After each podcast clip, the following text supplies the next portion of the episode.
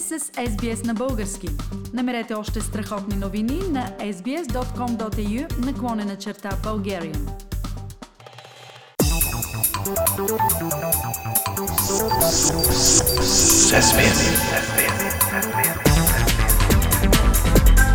Акценти на седмицата. Пламен, има ли новина или тема, която се откроява ярко през изминалата седмица? Обективно най-значимото политическо събитие в Или е, че Кремъл изтегля мисията си от НАТО в Брюксел и закрива информационното бюро на НАТО в Москва. Тоест отношенията между Русия и НАТО официално се прекратяват. И защо се предприема тази стъпка? Външният министр Сергей Лавров обясни следното.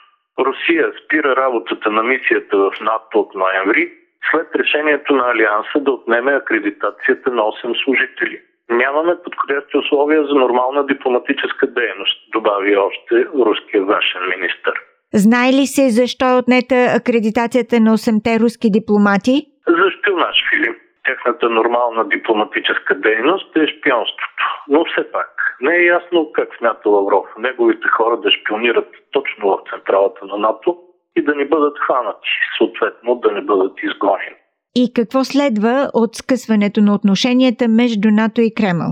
А това всъщност е истински знак за връщането към времето на студената война.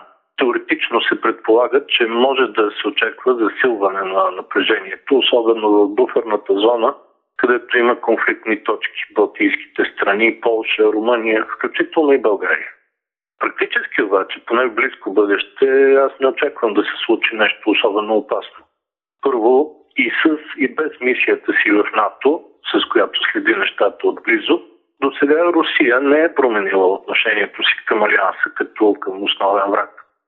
Второ, руската мисия не върши нормална дипломатическа дейност, както казах, е шпионско гнездо. И трето, скоро руснаците ще разберат, че НАТО може без тях, но те без НАТО не. Така че ще поискат да се върнат, независимо от декларациите, които правят в момента, че именно НАТО трябва да направи първата стъпка за подобряване на отношенията с Русия. В случая НАТО едва ли ще даде чак такъв аванс на Кремъл и там ще трябва да се върнат към реалностите, а не да продължават с фантазиите. Пламен, какво означава новият конфликт между Русия и НАТО за България в такъв случай? На този етап вероятно нищо конкретно. Предполагам, че президента Румен Радев и служебното правителство ще се правят на разсеяни по темата, а ако НАТО обсъди някакви допълнителни мерки, ще ги подкрепят тихомолком. Тоест, сега управляващите тук ще се придържат към обичайното страхливо и предпазливо поведение на София, когато става дума за Русия. Пламен, ти каза, че обтягането на отношенията Русия-НАТО обективно е най-значимата новина. Това означава ли, че според теб има и субективно най-значима новина? Не се знае, Фили, но новината, която истински ме потресе е, че британската кралица Елизабет II официално отказа малкия джин вечер преди лягане. Та тя е на 95 години. До кога ще продължава с джина? Така май са разсъждавали и лекарите, по чиято препоръка е отказа. Но това звучи като проява на черна завист от тяхна страна. Още повече подчертава се, че препоръката е не заради реален проблем, а само предпазна мярка. От какво точно предпазват тази велика жена на тази достолетна възраст, не ми е ясно.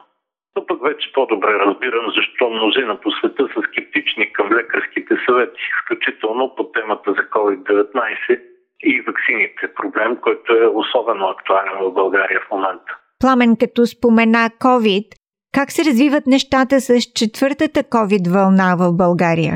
За съжаление, катастрофално е най-точното определение в момент, когато дневно има 20 на 100 нагоре положителни проби медицинският персонал е претоварен и болниците отказват прием заради липса на легла, а на ден умират по 150-200 души. С едва около 20 на 100 вакцинирани, България е на последно място в Европа, където процентите са вече над 70 и дори 80.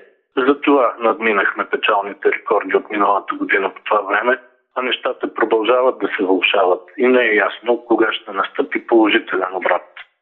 Какви мерки взима българското правителство за борба с вируса в такъв случай? Правителството в момента изглежда загрижено по-скоро да не разбутва много силно нещата, за да не възбужда недоволство. Изборите идват и служебният кабинет не иска непопулярното затягане на мерките да се отрази върху резултата на патрона им, президента Румен Радев. В край на краищата обаче нещата се нагорещиха до толкова, че мерки все пак бяха взети. Но чак във вторник тази седмица. Пламени, какви са тези мерки, които бяха взети? Очаква ли се те да успокоят ситуацията и как ще повлияят на изборите през ноември? Съмнявам се в бързия и пълноценен ефект на мерките, Филип. Първо, те са закъснели. Поне две-три седмици правителството обсъждаше дали изобщо да обсъжда нещо, през което време вируса не обсъждаше нищо, а действаше. Второ, мерките са половинчати. Да, стъпката е в правилна посока. Въвежда се изискването за зелен сертификат. Документ, че човек е преболедовал, вакциниран или с отрицателен PCR тест, за да участва в публични дейности на закрито и да посещава определени места, като кина, театри и спортни събития. Извън това обаче са градският транспорт, училищата, предизборните прояви, все сериозни развъдници на вируса. И трето, абсолютно неясно е как ще се реализира контрола върху зелените сертификати и спазването на мярката. И още как ще се справят властите с фалшивите сертификати, които българите винаги готови да измамят системата, вече купуват и продават от известно време насам. Колкото до влиянието на вируса и ситуацията върху изборите, ако новите мерки поне малко успокоят нещата, сериозни проблеми няма да има. Ако ситуацията продължи да се влушава обаче, ще има известен спад в избирателната активност най-вероятно, който ще повлияе най-вече на партиите с по-възрастен електорат. Политически акценти на седмицата с Пламен Асенов. Харесайте, споделете, коментирайте. Следете SBS на български във Facebook.